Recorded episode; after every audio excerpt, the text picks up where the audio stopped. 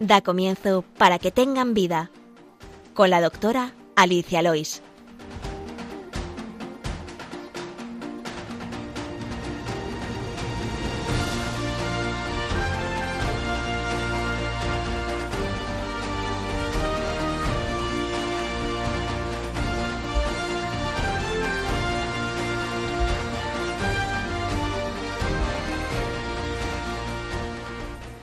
Buenos días, queridos oyentes de Radio María. Bienvenidos al programa Para que tengan vida. El programa dedicado a esta pequeña parte del ser humano que es la salud y la medicina. Gracias por acompañarnos. En los próximos 50 minutos les acompañaremos desde la radio si nos dejan, ayudada en el control por José Luis Lois. Buenos días, José Luis. Hola, buenos días. Encantado. Y hoy muy bien acompañada de un nuevo fichaje, la doctora Paula Rivas Pardo, oftalmóloga. Muy bienvenida, Paula. Gracias por venir. Buenos días, gracias aquí, a ti, ya encantada de estar con vosotros y con todos los oyentes. Paula es oftalmóloga, ¿verdad? Trabaja en Madrid, en el Hospital Gómez Ulla. Y bueno, pues cuéntanos tú si quieres un poquito por qué la oftalmología. Pues nada, la verdad que yo, eh, más que ser médico, eh, siempre quise ser, ser, cirujano y con 12 años me operaron de apendicitis y en el quirófano de La Paz es cierto que estaba mi tía, que es cirujano, y ahí acompañada, en vez de tener miedo, yo solo pensé, ¿cómo mola esto? Y, nada, y luego ya en la carrera, eh, en quinto cuando roté en ojos, mm, me pusieron con una residente en urgencias que me encantó. Y es cierto que siempre había querido tener familia y ojos, pues al final te permite compatibilizarlo muy bien. Y nada, pues aquí llegué, así que encantada. Qué bien, qué importantes son los residentes, los médicos que nos ayudan a formarnos también porque es verdad que muchas veces van pues como, como limando nuestra, nuestra vocación también, ¿no? Pues si quieres, antes de entrar en materia, vamos a ver si os parece el sumario de hoy. En la sección El problema médico de hoy aprovecharemos que tenemos aquí a Paula, la oftalmóloga, para hablar de algunos problemas más comunes en los ojos. En la primera parte hablaremos de algunas urgencias, bueno, urgencias oftalmológicas leves y después de la pausa de problemas relacionados con la grabación, revisiones de los niños, gafas, presbicia, lentillas, lo que nos dé tiempo, porque estos son temas muy amplios, pero bueno, Paula puede venir en muchas ocasiones. En la sección Medicina y Cultura hablaremos de algunos inventos relacionados con la oftalmología y acabaremos, como siempre, con la oración de los niños.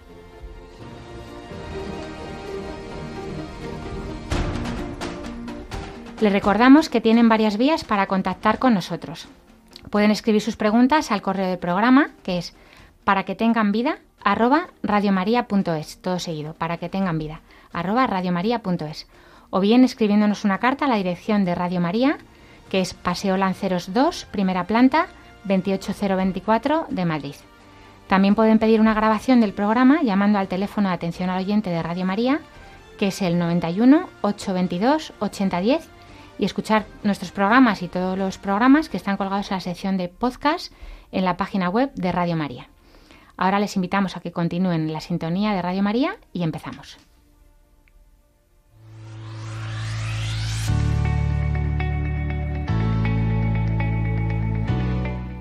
El problema médico de hoy.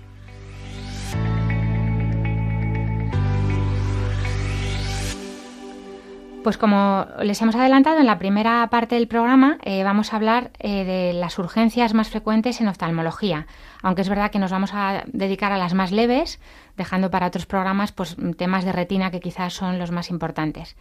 Si quieres, eh, nos haces un poco un resumen de las partes del ojo, o por lo menos de la que vamos a hablar, y yo ya te voy dejando porque hay tantos temas. No sé, si quieres hablamos primero de las conjuntivitis por ser lo más frecuente que es la, bueno, y cuéntanos tú qué es una conjuntivitis, que es la conjuntiva.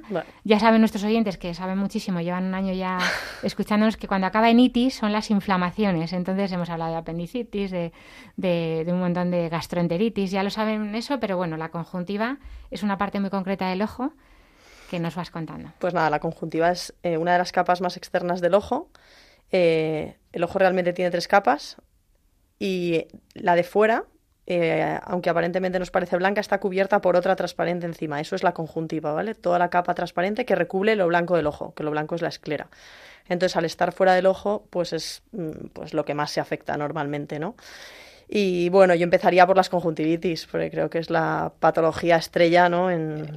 el ojo rojo típico suele ser una conjuntivitis, aunque hay otros, otros muchos ojos Si no duele, suele ser una conjuntivitis. Y cuando duele, a veces también.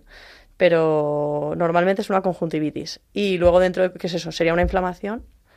Sería una inflamación de, de esta conjuntiva. hay tres tipos hay tres tipos, que sería la más frecuente eh, es la vírica y después estarían las alérgicas. Y ya muy, muy excepcionalmente serían las bacterianas, ¿no? que esas eran las que afectaban antes mucho a los bebés, al nacimiento, pero como desde hace muchos años ya se hace la profilaxis cuando nacen los bebés, que se les pone una pomada, pues esas hay pocas, la verdad. Es Luego se pueden sobreinfectar, ¿no? Algunas... Claro, es cierto que cuando se sobreinfectan las bacterianas son más graves pero gracias a Dios pues son menos frecuentes. ¿Cómo diferenciamos una alérgica de una vírica? ¿Cómo suelen ser un poquito? Pues las alérgicas normalmente afectan a los dos ojos. A la vez. A la vez, normalmente. O sea, pueden no darse, ¿eh? porque yo no sé si eres alérgico a un gato y es una conjuntivitis por el gato y te has rozado solo un ojo, pues puede ser solo un ojo. Pero lo normal es que las alérgicas, sin saber nada de ojos, afecten a los dos ojos. Luego ya nosotros cuando les vemos en la lámpara de hendidura, que es como esta especie de microscopio que tenemos nosotros en la consulta, las alérgicas se caracterizan por una inflamación en la conjuntiva que hacen unas papilas que son como una especie de círculos y son mucho más grandes que las víricas normalmente. Y las víricas normalmente empiezan normalmente en un ojo más fuerte, o por lo menos es lo que vemos en la atención primaria. No sé si vosotros en la urgencia de la oftalmología. Sí, las víricas suelen empezar por un ojo, casi siempre en un ojo, eh, y muchas veces terminan en los dos, pero son como muy asimétricas, ¿no? El paciente te lo cuenta de, no, es que me empezó a picar este ojo y ahora dos días después tengo los dos fatal y es porque al final nos contagiamos. Y luego también en las víricas, pues como el catarro común, es muy frecuente que se puso malo el niño y luego viene el abuelo y luego viene el padre y está toda la familia eh, infectada. O también, muy típico, quizá más en los niños, pues eso, que tienen mocos, tienen tos, pues tienen un catarrillo o han tenido un catarrillo días, días antes y luego aparecen con con la conjuntivitis vírica. O sea, ese virus que estaba en la garganta, en la nariz, pues a través del lagrimal, que es el conducto que comunica la nariz con el ojo, pues llega al ojo. Exacto. Hay el mismo catarro en algunos puede dar conjuntivitis y en otros no. Y en otros ¿Y el tratamiento cuál sería? Pues normalmente eh, lo más importante es lavarse muy bien el ojo. La conjuntivitis es súper contagiosa. De hecho, a los pacientes lo primero que escribimos en el informe de urgencias es... Las, virales. Sí, estamos hablando de las virales. Eh, higiene extrema, que esto suena un poco así, pero es lavarte muchísimo las manos. Bueno, un poco todo lo que nos han enseñado ahora con la pandemia, pero de antes. Lavarnos muy bien las manos, no dar besos, que yo eso pues a algunos les cuesta mucho, ¿no? El, pero si es que mi niño está malo, digo, pues intentar acercarnos poco. Y luego en la casa tener cuidado con las toallas, la, la funda de almohada para uno solo, la toalla para uno solo, o sea, como no compartir objetos que hayan estado en contacto con los ojos. Y ante la mínima cosa, situación que uno se haya tocado el ojo, lavarse las manos. Y luego tratamiento que pueda hacer un, un paciente sin que tenga que ir al médico o si no puede ir al médico enseguida, como cualquier virus. Pues normalmente lo primero, lavarse con suero, lavarse mucho con suero fisiológico, eh, nada de lavarse con, más, con manzanilla y estos remedios de la abuela. La manzanilla solo está estéril cuando hierve, en cuanto deja de hervir es un caldo de cultivo, entonces suero fisiológico que se puede comprar en cualquier farmacia y, lavarse bien las legañas y normalmente con eso suele ser suficiente. Lo malo si le duele mucho está muy Hombre, si le duele habría que probablemente acercarse a que le vieran. Quiero decir, duele porque el dolor de las conjuntivitis de estas es una molestia más bien como una arenilla, ¿no? Suele ser molestia como de arenilla. Lo único que muchas veces la propia conjuntivitis llega a hacer una queratoconjuntivitis que llamamos y es que es de la propia inflamación la córnea también se irrita y eso es lo que duele. O sea, la conjuntivitis realmente no duele, pero cuando duele se ha podido afectar la, la córnea. Es cierto que es muy molesta y al paciente le puede costar como dormir, eh, abrir los ojos, ¿no? Sensación de querer tener todo el rato los ojos cerrados. Y luego, como tratamiento, eh, al final, eh, bueno, supongo que un poco lo que os pasa a vosotros en la atención primaria, ¿no? Que es un virus, entonces no se trata con, con antibiótico. Antibiótico solo lo ponemos cuando se ha sobreinfectado, cuando está peor. Entonces, como tratamiento sería pues lo que hemos dicho de la higiene, tener muchísimo cuidado, eh, lavarse con suero. Y ahora últimamente sí que se han comercializado, esto es bastante reciente, o sea, de estos dos, tres últimos años, pues un colirio que es como betadine diluido, ¿vale? Que lo que hace es un antiséptico pues para matar esos virus. Y luego el ozono está muy de moda también y han hecho han sacado ozono en gotas y eso pues también actúa contra los virus pero en principio no hay que poner antibiótico. Y si el paciente tiene también síntomas de catarro, congestión y demás, pues se puede tomar un antiinflamatorio como para cualquier cuadro viral leve y sin más. Eso lo mismo. ¿Y en las alérgicas el tratamiento? Las alérgicas eh, suelen dar más lata porque, aunque son menos frecuentes, eh, bueno, ahora hay mucha alergia, la verdad. Estos últimos años también está creciendo mucho. Pero como que muchas veces son cíclicas, ¿no? Y muchas veces el propio paciente no sabe a lo que es alérgico y van y vienen.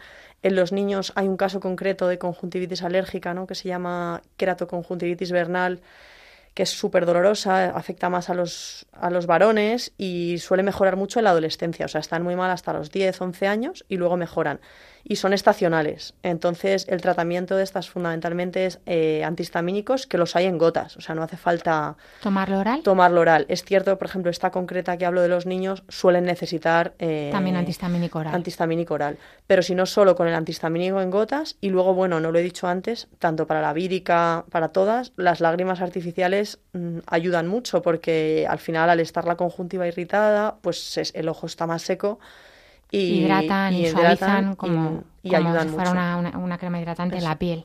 Eso es. y luego tendríamos rarísimas, has comentado de pasada las bacterianas, pero eso sobre todo incidir en que no siempre hace falta un antibiótico, que muchas veces es que, es que tengo la vírica mucha legaña, ¿no?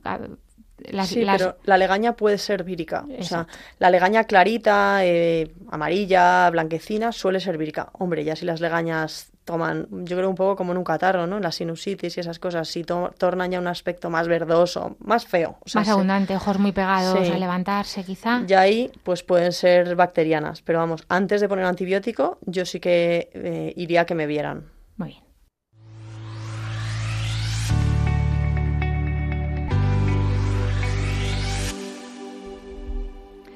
Vamos a hablar de cuando ya la infección es eh, en el párpado, en las glándulas, unas glándulas que hay ahí en el ojo, que están donde la pestaña, el famosísimo orzuelo. Pues nada, el orzuelo es eh, una, una, infección que se produce en unas glándulas que se llaman las glándulas de meibomio. Los párpados eh, tienen unos conductos para producir distintos componentes que tiene la lágrima y a veces esos conductos se obstruyen y al obstruirse pues quedan ahí retenidas bacterias y produce el orzuelo, ¿no? Que es ese bultito doloroso, pues en la parte, en el párpado, ¿no? Normalmente suele estar cerca de las pestañas, tanto en el párpado superior como en el párpado inferior. Entonces estos orzuelos normalmente muchas veces curan solos, eh, cuando no, eh, lo que hacemos es solemos mandar eh, masajes con toallitas, masajear la zona. Y ¿Con alguna toallita especial? Existen toallitas especiales para los ojos que luego muchas normalmente se pueden calentar o bien metiéndolas en un vasito de agua como si fuera una manzanilla, o, o bien eh, se, se, pueden calentar o con la plancha o con algo. Y entonces el calor lo que hace es disolver esta, esta infección que está como pues, en un agujerito metida eh, para que salga. O sea, lo ideal del orzuelo es como que se reviente. Abrir el conducto, abrir el conducto. Que está obstruido.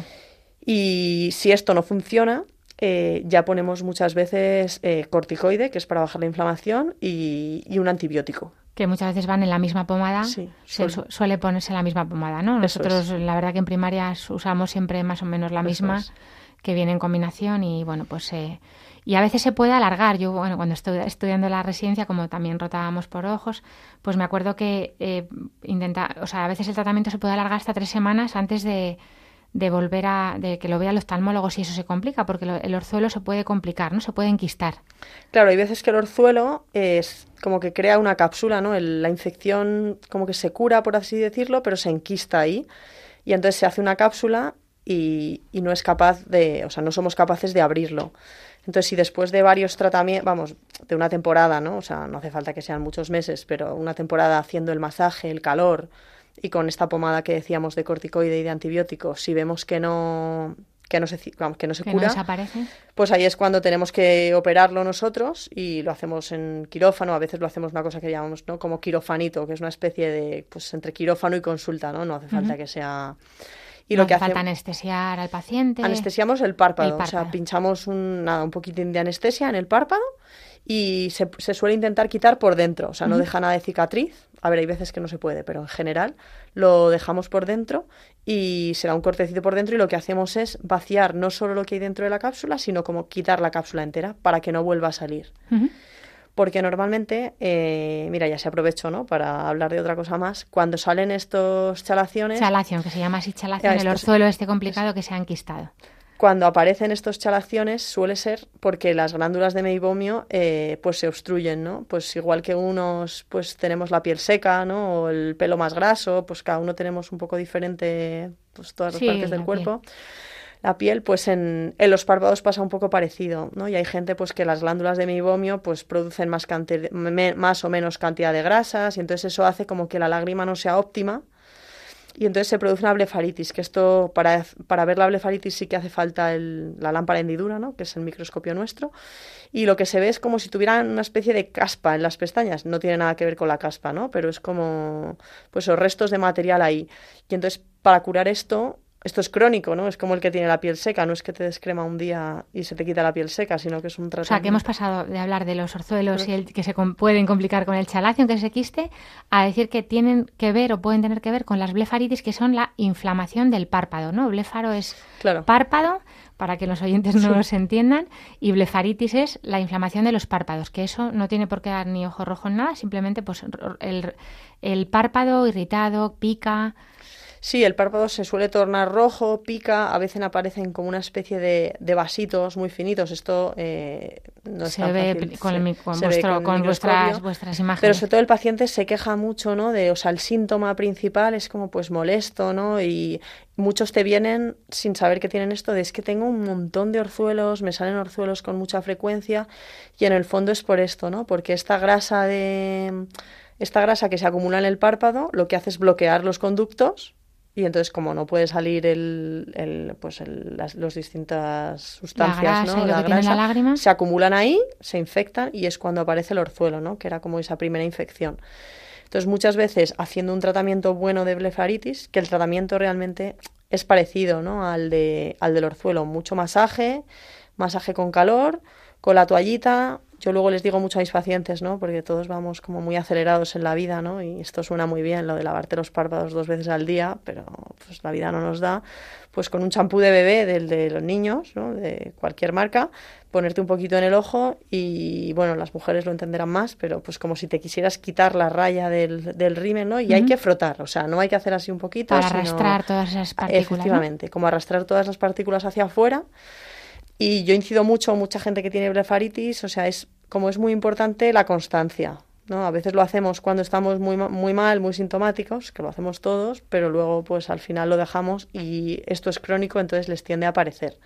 Y son tipos de piel a lo mejor que también se asocia con algunas dermatitis de otro tipo, ¿no? Dermatitis atópicas o seborreicas. Suelen ser gente, sí, más quizá dermatitis seborreica, pero bueno, la dermatitis atópica también existe, es que ya por no meternos más, ¿no? Anterior y posterior y se asocian justo con enfermedades de la piel. De las dermatitis atópicas también hablaremos en otro programa. Y luego pasa mucho también eh, que nos desmaquillamos mal, ¿no? Muchas veces nos pintamos y que no llega cansado, ¿no? A casa y, no nos desmaquillamos y entonces eso hace pues que los restos de la pintura obstruyan a lo mejor, obstruyen las glándulas, claro, y entonces mm, aparecen pues la blefaritis o el chalación por por eso, por habernos desmaquillado mal. Vale, o sea que eh, limpiarse bien los párpados con estas medidas que nos has comentado, a veces sí que se pueden poner algunas cremas, pero lo más importante es la prevención y es verdad que se venden espumas también, ¿no? De para las blefaritis. Sí, existen toallitas, espumas, eh, geles también, hay como varios también un poco pues como a gusto del consumidor, ¿no? Hay quien le es más fácil la toallita que la saca y enseguida se limpia o o directamente eso, la espuma suele ir muy bien también. Pero bueno, esto el médico de cabecera también lo puede ver, aunque no tengamos la emparendidura, si es una lefaritis se puede consultar con el médico de familia, ¿no? Sí, sí, sí. Y normalmente es un diagnóstico bastante sencillo, o sea... Sí, además cuando es crónico y eso, el paciente enseguida lo, vamos, yo creo que os lo cuenta y es como muy... Muy, y muy sencillo. Y luego el calor, aunque parezca que no, calor y luego con la espuma o con la toallita. El calor como que ayuda mucho.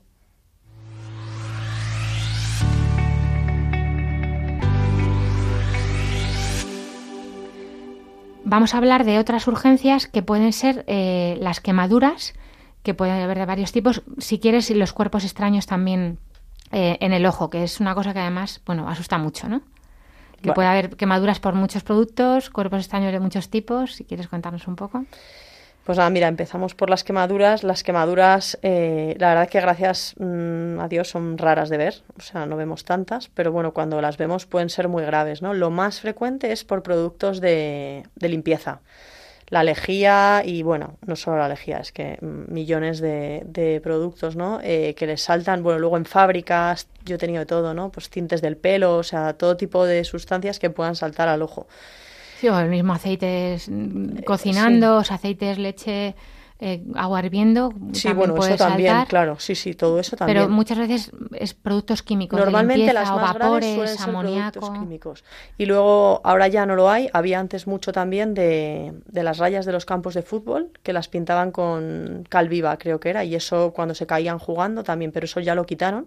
O sea, yo llegué a ver alguna hace años, pero ya, pues ya no hay. Pero eso, lo más importante con las quemaduras, que esto sí que hay que hacerlo donde te quemes, o sea, no hay que moverse, no hay que ir al médico, es lavar con agua, mm, si tienes suero, suero, pero si no, con agua, a chorro, a chorro, litros y litros y litros. Sobre todo cuando ha sido un, producto no químico, esto que dices que calviva, bueno, aceite también, todo lo que sea, porque es arrastrar, arrastrar. Eh, que alguien intente, o sea, otra persona abra el párpado. Claro, porque el eh, paciente lo tiende a cerrar por el dolor entonces abrir el párpado y a chorro. Si no se tiene nada en casa, pues acudir pues rápido al centro de salud para que, o al, hospital. Pero nosotros lo primero que hacemos, o sea, antes de hacer nada, es antes de ver cómo está el ojo, lo primero que hay que hacer es lavar. O sea, que si para... eso si en casa se puede lavar, las madres a los niños, por ejemplo, si se, antes de ir incluso al médico corriendo, o sea, es más urgente lavar, que llevarle corriendo al médico para quitar de ahí todo lo que se puede de producto. sí, todo lo primero quitar. Y luego ya nosotros, una vez que están, o sea, luego ya habría que, hombre, si lo lavas y no tiene dolor porque ha sido muy leve, pero lo, sí que habría que ir, ¿no? Y entonces nosotros allí ya en la lámpara de hendidura, que es el microscopio este que decíamos, ¿no? Le evaluamos sobre todo el limbo, que son como los 360 grados que rodean a la córnea, que eso es lo que más se puede afectar, ¿no? Eh, las quemaduras suelen producir eh, queratitis, que como decíamos antes, ¿no? Son cuando aparecen heridas en la córnea la córnea es, digamos, lo que está delante de la parte que tiene el ojo color. De color, eso Para que los pacientes nos entiendan. Eso es, es una capa transparente, lo que no es blanco, que nosotros cuando vemos el ojo de alguien, ¿no? Vemos lo blanco y lo de color. Lo de color es el iris, que está dentro del ojo, y el iris está recubierto eh, por una capa transparente, que eso es la córnea. Que es lo que más peligro tiene que se pueda quemar con estos productos. Sí, y además es lo más doloroso, porque esto ya no sé si lo sabrás tú de la carrera, es el órgano más inervado del cuerpo por proporción, en proporción a su tamaño. A su tamaño. Entonces es dolorosísimo. Es cierto que también tiene la suerte de que regenera rapidísimo, ¿no? Entonces hoy estás fatal de una queratitis, pero en cuanto haces el tratamiento, mañana parece increíble y dices, estoy fenomenal. Entonces las queratitis suelen arrastrar la conjuntiva también, ¿no? Pero la capa más superficial de la córnea, ¿no? Y entonces duele muchísimo. Las quemaduras, Las quemaduras, perdón. Vale, sí, sí. Y, y eso, entonces nosotros ya evaluaríamos cómo está eso y normalmente aquí sí que hace falta un tratamiento pues con corticoides, con antibiótico, dependiendo un poco de lo grave que sea la quemadura. Para el dolor también mandáis mm, colirios para que relaje ese músculo que es el iris, lo que se abre y cierra del ojo cuando estamos en la oscuridad o en la luz pues para relajar ese músculo, que es un músculo, es un músculo precioso, por cierto, es que hay cosas que están muy bien hechas, que nos ha hecho el Señor muy bien. Eh, ese, ese, diafragma que tenemos para que entre eh, más o menos luz, pues también, sobre todo al relajarlo, se quita bastante el dolor. Sí, y luego si, si la quemadura es grave, eh, también mandamos analgesia oral, o sea... Efectivamente, y a veces oclusión del ojo, ¿no? Sí, normalmente las quemaduras los tapamos, casi siempre, porque el ojo duele mucho para que menos. No moleste la luz también es muy doloroso. O sea, en principio pueden acudir al médico de familia lo más cerca que estén. O sea, mm, nosotros también vemos quemaduras en el centro de salud, las evaluamos primero pues con un fluorescente o, por supuesto, lavar, lavar. Y algunas veces tenemos que, bueno, casi siempre derivar, derivar al oftalmólogo para que las controle, sobre todo la evolución. Y luego cuerpos extraños de otro tipo, muy frecuentes, pues la típica que salta con la radial. La radial, es la estrella de... La estrella de los cuerpos extraños. Esto, si solo pudiera decir una cosa, es siempre gafas de protección. Aunque solo voy a cortar una cosita de nada que tarda un minuto. Mm, siempre, siempre, siempre. Esto es muy típico eso. Pues eh, los que trabajan con la radial eh, es lo más frecuente. La Sí, verdad. mucha gente que trabaja en su casa, En su casa, sí, que sí. hace una chapucilla y que estaba cortando una tal y me ha saltado pues una, una virutita de nada, pero se va la córnea. Sí, y existen eso, unas gafas que deben de costar nada y menos y cubren no solo la parte anterior del ojo, sino los dos laterales. Y la verdad que eso es lo que más protege, porque cuando nos salta un cuerpo extraño al ojo, lo más normal es que se quede en la córnea, ¿no? que como decíamos antes es una de las capas más, más externas del ojo, eh, que duele mucho. Pero hay veces que si a la velocidad a la que va el cuerpo extraño es muy grande, puede atravesar la córnea. La córnea, es, decíamos, es una capa transparente, pero es que mide una- unas 500 micras, o sea, es pequeñísima. Entonces, si el cuerpo extraño va muy rápido, pues la atraviesa, ¿no? Y entonces ya es cuando hablamos de un cuerpo extraño intraocular que puede ser gravísimo. Muy grave. Esto es muy excepcional, pero, pero es muy grave. Y normalmente eso, los cuerpos extraños se quedan en la córnea, que es la capa de fuera, y nosotros lo que hacemos es quitarlas, eh, esto impresiona mucho a los pacientes, ¿no? Eh, con una aguja. Mm, Directamente con una aguja nos vamos, ponemos anestesia Mm. y con una aguja nos acercamos al ojo y raspamos un poquito, tiramos para que pues para sacar el cuerpo extraño. Eso y lo que hacemos es hacer una herida. Donde estaba el cuerpo extraño, queda una herida y ya lo tratamos pues como una herida corneal, pues con antibiótico, con oclusión, con el colirio este del que hablabas antes para que no duela. Pero lo que hay que hacer con el cuerpo extraño es quitarlo. Es quitarlo. Muy bien, pues vamos a hacer una pausa para, para- nos acercamos ya a la mitad del programa y te he traído una canción eh, de un cantante canadiense católico que se llama Matt Maher. Yo le conocí en, bueno, en, una, en una JMJ en, Panamá, parece que cantando ahí delante del Santísimo. Es productor y compositor y la canción es Abre los ojos de mi corazón, en inglés Open the eyes of my heart. Eh, bueno, pues para que muchas veces, pues a veces damos ciegos de lo, de lo más importante, ¿no? La letra dice, como es en inglés, eh, abre los ojos de mi corazón, abre mis ojos, Señor, yo quiero verte y contemplar tu majestad y el resplandor de tu gloria. Derrama tu amor y poder eh, cuando cantamos Santo, Santo, Matt Maher.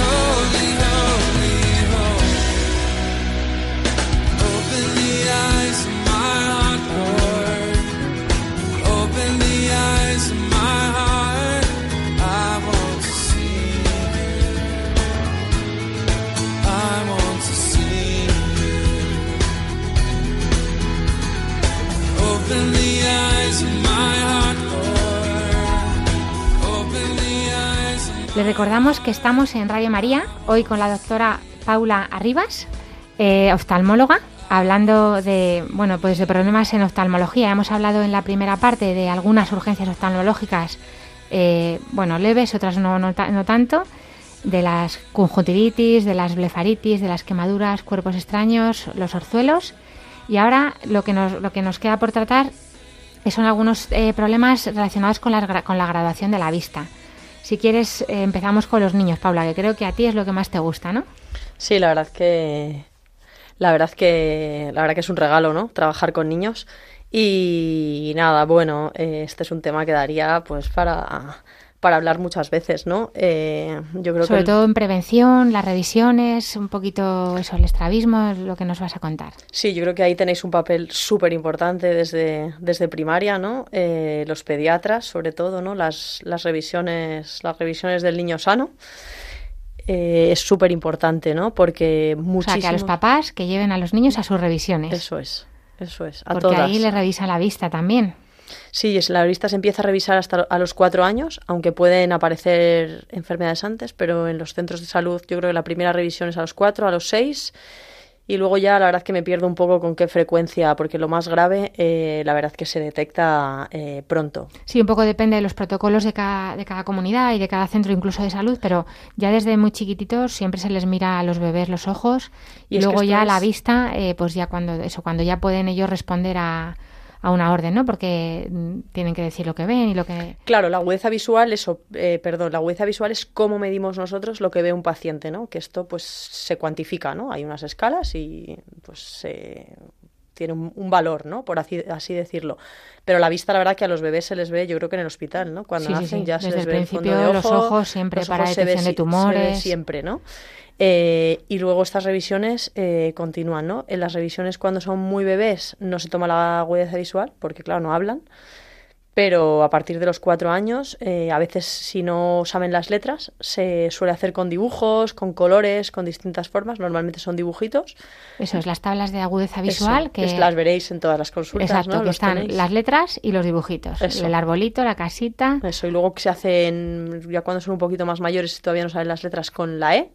Y entonces la E les preguntamos hacia dónde van las patitas, ¿no? Además, hacia arriba, hacia abajo. Se les puede dar a los papás una, una E, vamos, un- se lo imprimen ellos y enseñarle al niño, ¿no? Para, o sea, como que también se enseña a- al niño A para que pueda responder. responder.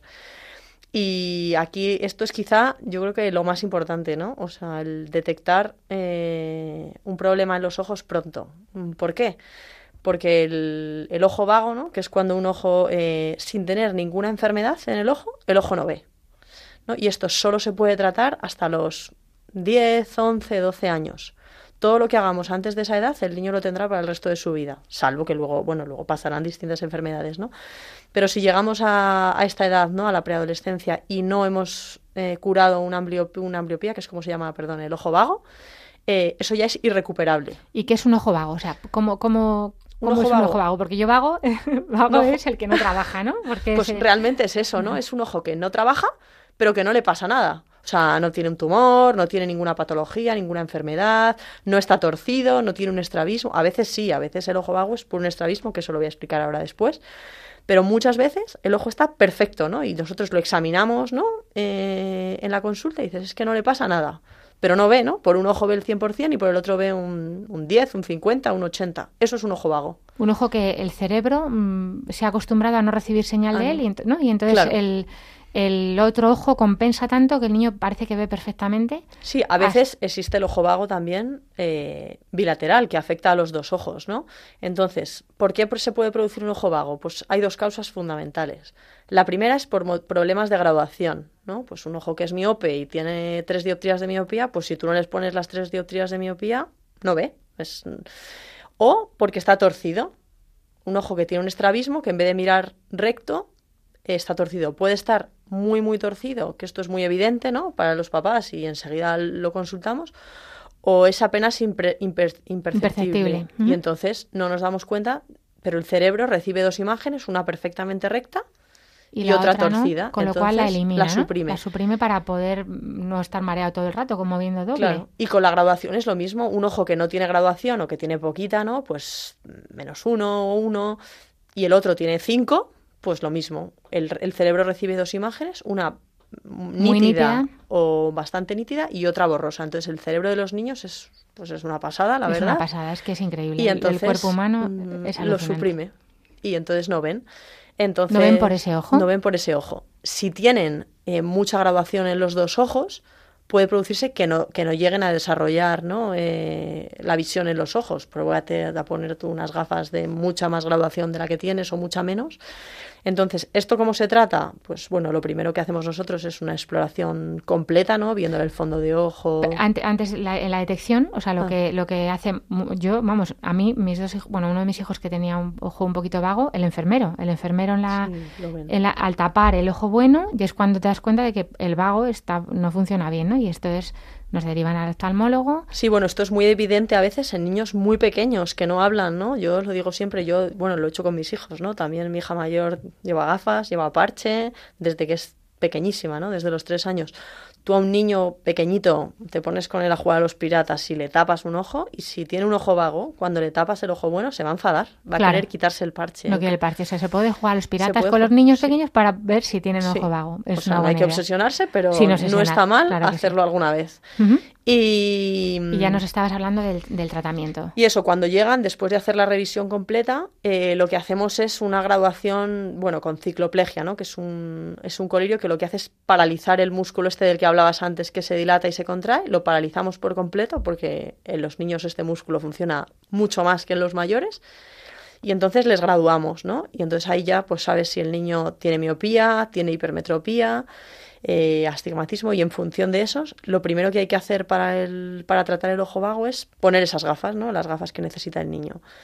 Que las gafas, en general, salvo excepciones, las tienen que llevar siempre, ¿no? O sea, yo estoy harta de decir en la consulta, ¿no? Sobre todo cuando tienen poca graduación. Las gafas solo se las quitan para dormir y para ducharse, para nada más. Esto es muy evidente. Mi hija, por ejemplo, tiene muchas dioptrías, entonces es que no se las quita, no se lo tengo que decir, porque ella misma mm, Está es, incómoda. es un antes y un después Claro. cuando se pone las gafas, ¿no?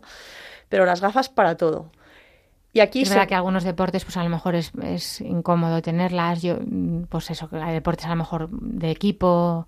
Sí, o- pero bueno, o- existen gafas también como muy- Deportivas. sí, Mm. gafas sobre todo cuando, o sea, es distinto, pues si Sí, juegan en el patio del cole o si de verdad hacen un deporte y tal, se Sí, pueden adaptar unas gafas para para esos deportes y luego bueno yo esto porque lo tengo en casa mi hija da volteretas con las gafas y no se le caen o Sí, sí, sea, sí, te bien sujetas con unos aparatos o sea con unos ahí existen Gomitas. o- Sí, existen gomitas para detrás y, y una especie como de como unos, unos dispositivos de silicona con forma de L que se les colocan detrás de las orejas y yo, vamos, para mí eso ha sido magia, porque es que mm, eso, el pino puente con Sí, las gafas. o que sea, esté cu- cuanto más tiempo con las más- gafas puestas, muchísimo mejor, porque su cerebro trabaja todo el rato. todo el rato, eso es. Y luego, si solo con las gafas no ha mejorado, o sea, normalmente mejoran, pero a veces no mejoran todo, pues lo que hacemos es tapar un ojo. Y lo El que bueno. Eso es. Tapamos el ojo bueno para que, para que el otro trabaje, ¿no? Pues como es vago, si es que es como la vida misma, ¿no? Pues Exacto. eh, le tapas el, el, bueno el músculo hay que y trabajarlo. tiene que trabajar. Entonces, el parche, eh, yo lo digo mucho a los papás y a las mamás, ¿no? Es fundamental ponerlo en el cole, sobre todo si son muy pequeñitos. Cuando llegan a casa por la tarde están agotados, están reventados. O sea, el parche funciona cuando el niño funciona, ¿no? Por así Claro. decirlo. Cuando el niño está, pues eso, haciendo sus fichas en el cole, sus, lo que sea, ¿no? Yo lo suelo decir, pues eso, desde primera hora de la mañana y luego depende de cuánto vean, ponemos más o menos horas. Pero ya no se hace lo que se hacía antiguamente, ¿no? De poner al niño el parche 24 horas o todo el tiempo que está despierto. Normalmente eh, poniéndolo entre 2 y 4 horas, más o menos. Luego siempre hay excepciones, ¿no? De casos muy graves. Pero poniéndolo entre pues, 2 y 4 horas es suficiente. Pero tú recomiendas que sean las horas de más trabajo Las del horas niño, del cole. de- del Siempre del cole, sí. De hecho, esto a los niños les gusta mucho porque así es como solo llevas parche cuando vas al cole, ¿no? Cuando llegan las vacaciones de Navidad o es un puente, tal, ahí no te pones el parche. Y luego se lo pueden quitar ellos solos desde súper pequeños. Yo les enseño siempre ¿no? que se lo mojen con agua para que no les irrite la piel, porque claro, pones una pegatina en la piel todos los días en el mismo sitio, esto les duele. Y con el parche eh, se lo quitan solos y la verdad que en general van fenomenal. O sea, las, el ojo vago suele mejorar mucho. O sea, a veces tarda un poquito, pero tratado a tiempo, que por eso es clave lo que decíamos al principio de la prevención, eh, Eso es. suelen ser, se suelen recuperar. Y cuando ya hay un estrabismo franco, es decir, cuando hay un ojo que está mirando completamente a otro lado, que a lo mejor no mejora con esto porque no es un problema solo de ojo vago, sino que hay otro problema. El estrabismo, eh, mucha- el ojo puede torcerse hacia todos los lados, ¿no? Lo más habitual es que se tuerza hacia adentro o hacia afuera. Nosotros, según el tipo de estrabismo que sea, ajustamos poniendo un poquito más o un poquito menos de graduación, ¿no? Para intentar corregirlo.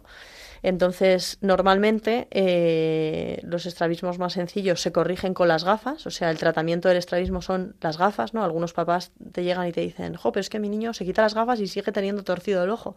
Y es como, claro, y lo va a seguir teniendo torcido el ojo. Nos fijamos de cómo está con las gafas. Si con las gafas está recto, no hacemos más.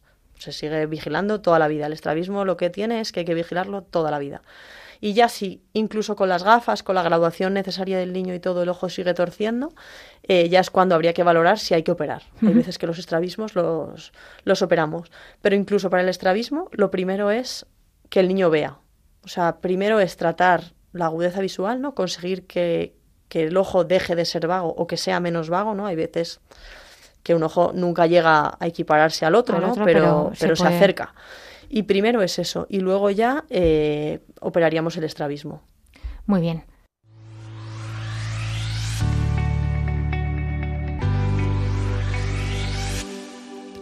Luego está cuando, bueno, pues muchos de nosotros, yo incluida, toda la vida con gafas, ¿no? Eh, algunos somos miopes, bueno, no vamos a explicar la anatomía del ojo, lo que es la miopía, lo que es la hipermetropía, que es un poco lo contrario, pero, pero bueno, mm, sobre todo aquí, eh, si nos quieres decir algo pues de prevención, de lo que se puede hacer, las lentillas, lo que, lo que quieras, Paula. Sí, pues mira, los dos principales ¿no? defectos de graduación, defectos refractivos, ¿no? son la miopía y la, y la hipermetropía. La miopía yo creo que es el más común y quizá el que más se puede prevenir, ¿no? Un ojo miope, así a grandes rasgos, para que nos entendamos, es un ojo grande, es un ojo más grande de lo normal. Entonces la imagen, en vez de enfocarse en la retina, se enfoca antes. Entonces esto se corrige con las gafas llevando la imagen a posterior. Pero claro, es un ojo que crece y que crece con el niño. Entonces, ¿esto cómo se puede prevenir? Pues hay muchas maneras. La principal y la más fácil, eh, que lo hacemos menos cada vez y por eso cada vez somos más miopes, es estar en la calle.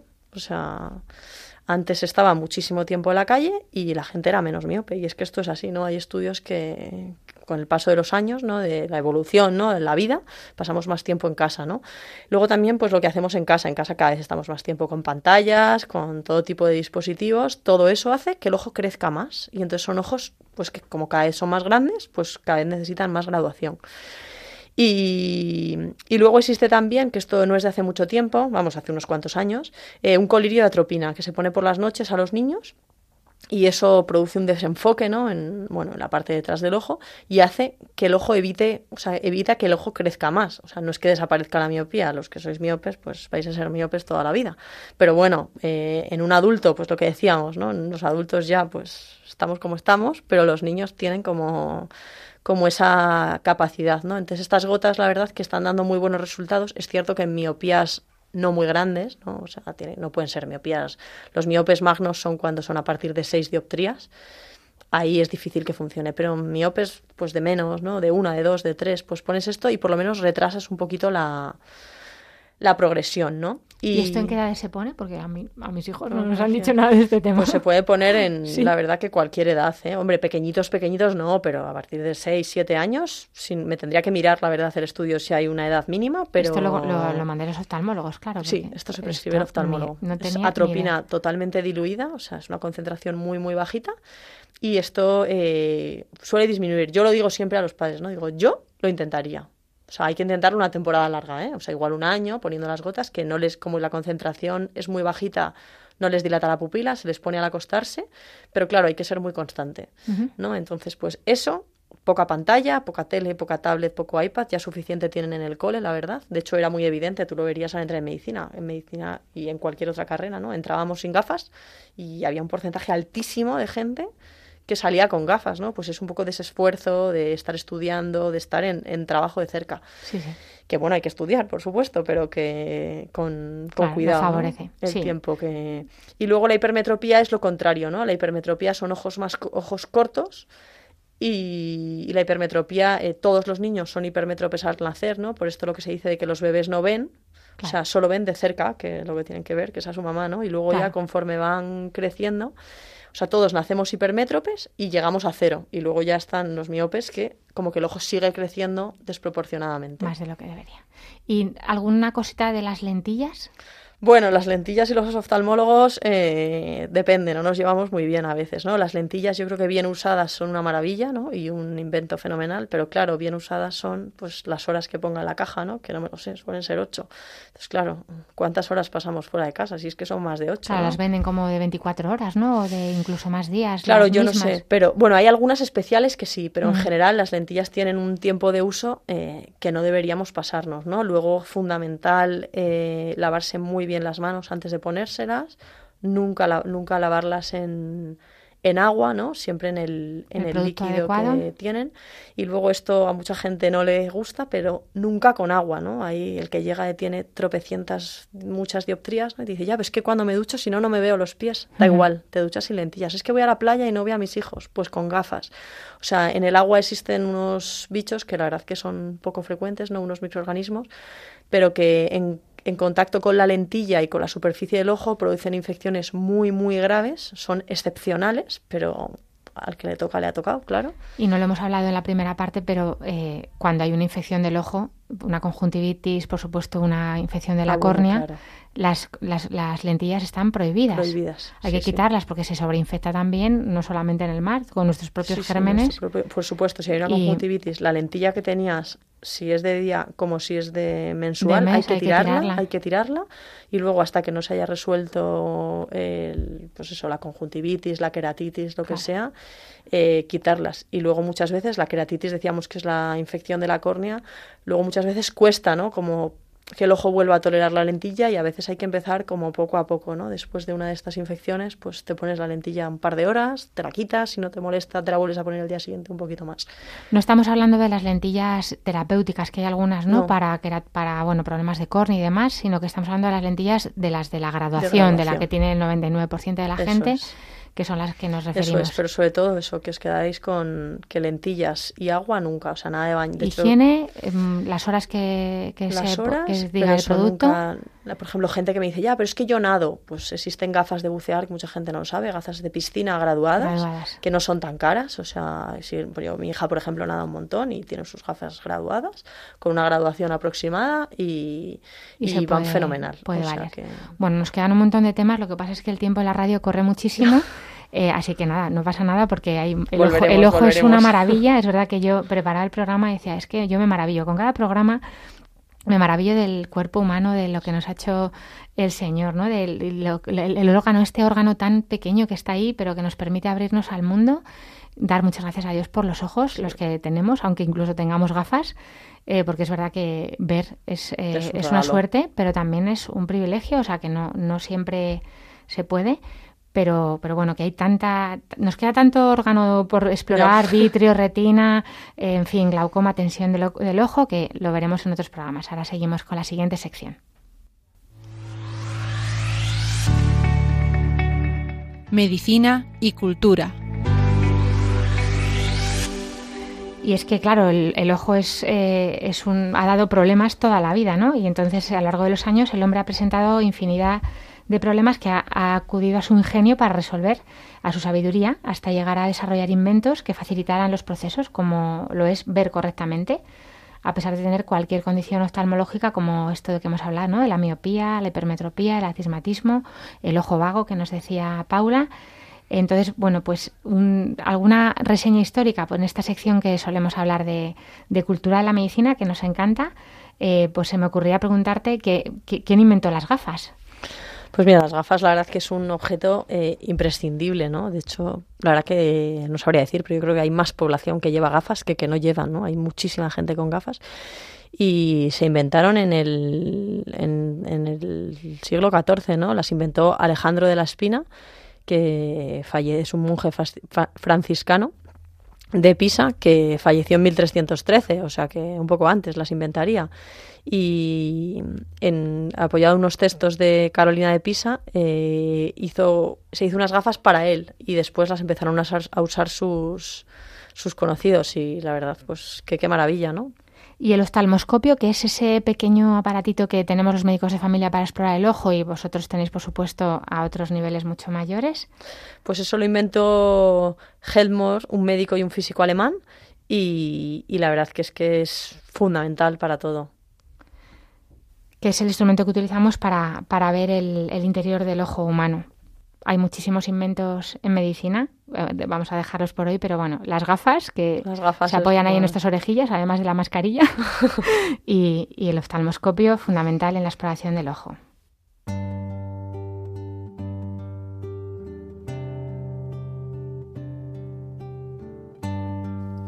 Acabamos con la oración de los niños siempre en este programa y hoy como el ciego de, Je- de Jericó, con Gesed. Hijo de David, ten compasión de mí. Jesús, hijo de David,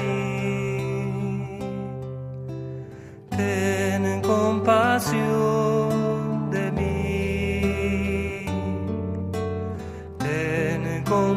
compasión de mí. Ten compasión de mí. Al acercarse Jesús a Jericó, estaba un ciego sentado junto al camino pidiendo limosna. Al oír que pasaba gente, preguntó qué era aquello. Le, le informaron que pasaba Jesús el Nazareno y empezó a gritar diciendo, Jesús, hijo de David, ten compasión de mí. Los que iban delante le increpa- le increpaban para que se callara, pero él gritaba mucho más, Hijo de David, ten compasión de mí. Jesús se detuvo y mandó que se lo trajeran y, cuando estuvo acercado, le preguntó, ¿qué quieres que te haga? Él dijo, Señor, que vea. Jesús le dijo, Ve, tu fe te ha salvado. Y al instante recobró la vista y le seguía glorificando a Dios. Hijo de David, compasión de mí. Jesús.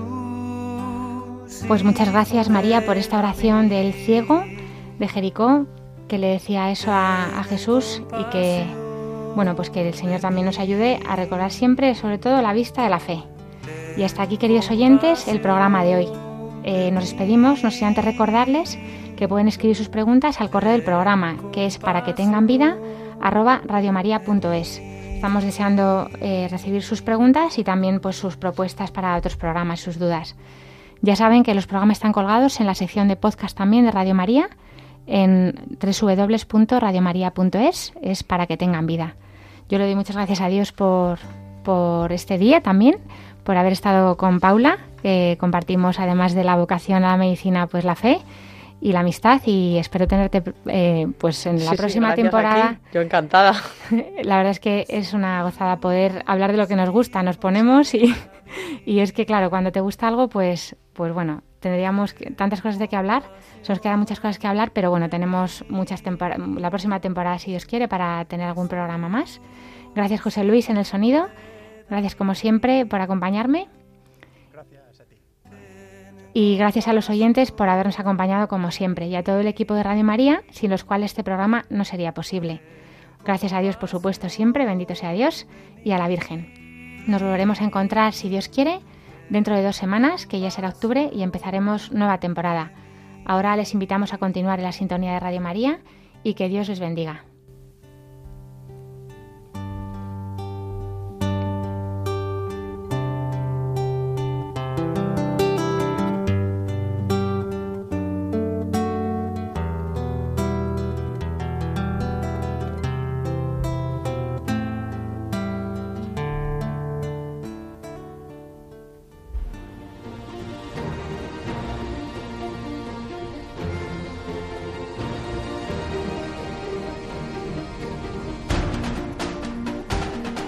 Así concluye Para que tengan vida con la doctora Alicia Lois.